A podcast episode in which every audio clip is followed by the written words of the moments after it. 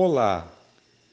Abra, por favor, a sua Bíblia em Romanos capítulo 13, versículos de 11 a 14.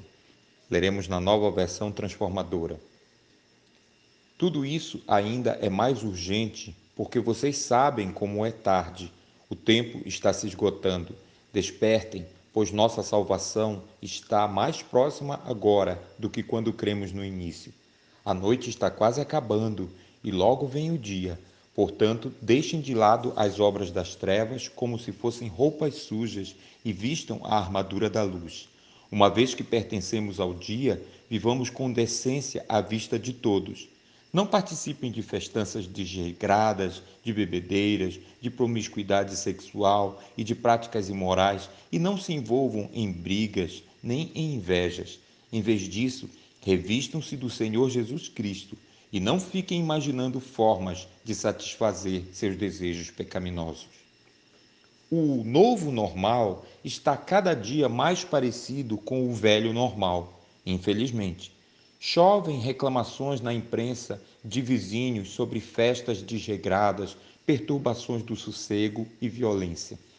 Como tragédia anunciada, as pessoas sem Deus se lançam às obras das trevas na vã tentativa de recuperar ou, mais propriamente, perder de vez o tempo.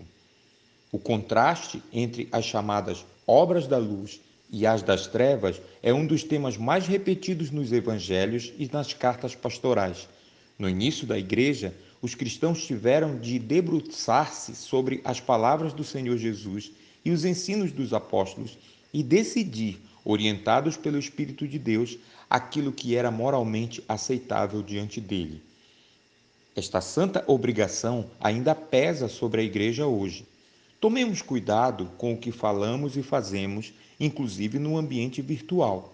Devemos lembrar que a palavra nos adverte solenemente em Efésios 5:11, não somente a não sermos cúmplices dos feitos inúteis do mal e da escuridão, mas também reprovarmos tais coisas à luz da palavra de Deus. Somos os únicos neste mundo que, pelas misericórdias de Deus, podemos experimentar o caráter do próprio Senhor Jesus sendo formado em nós. Que privilégio o nosso! Como diz uma linda canção antiga, devemos nos perguntar: o que faria Jesus nos meus passos? O que faria Jesus em meu lugar? Contemos com o favor de Deus e resplandeçamos a sua glória em meio à escuridão do mundo porque a nossa salvação está mais perto agora do que quando no início cremos. Oremos.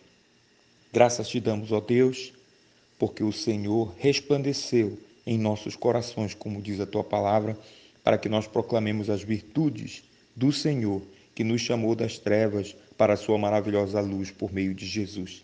Oramos pelo nosso país, ó Deus, lamentamos que diante dessa pandemia, e as notícias que temos visto, parece que o povo não se arrependeu como deveria. Pedimos, ó Deus, que tu nos ajudes para que possamos dar um bom testemunho, para que o teu nome seja glorificado neste mundo. Em nome de Jesus oramos. Amém.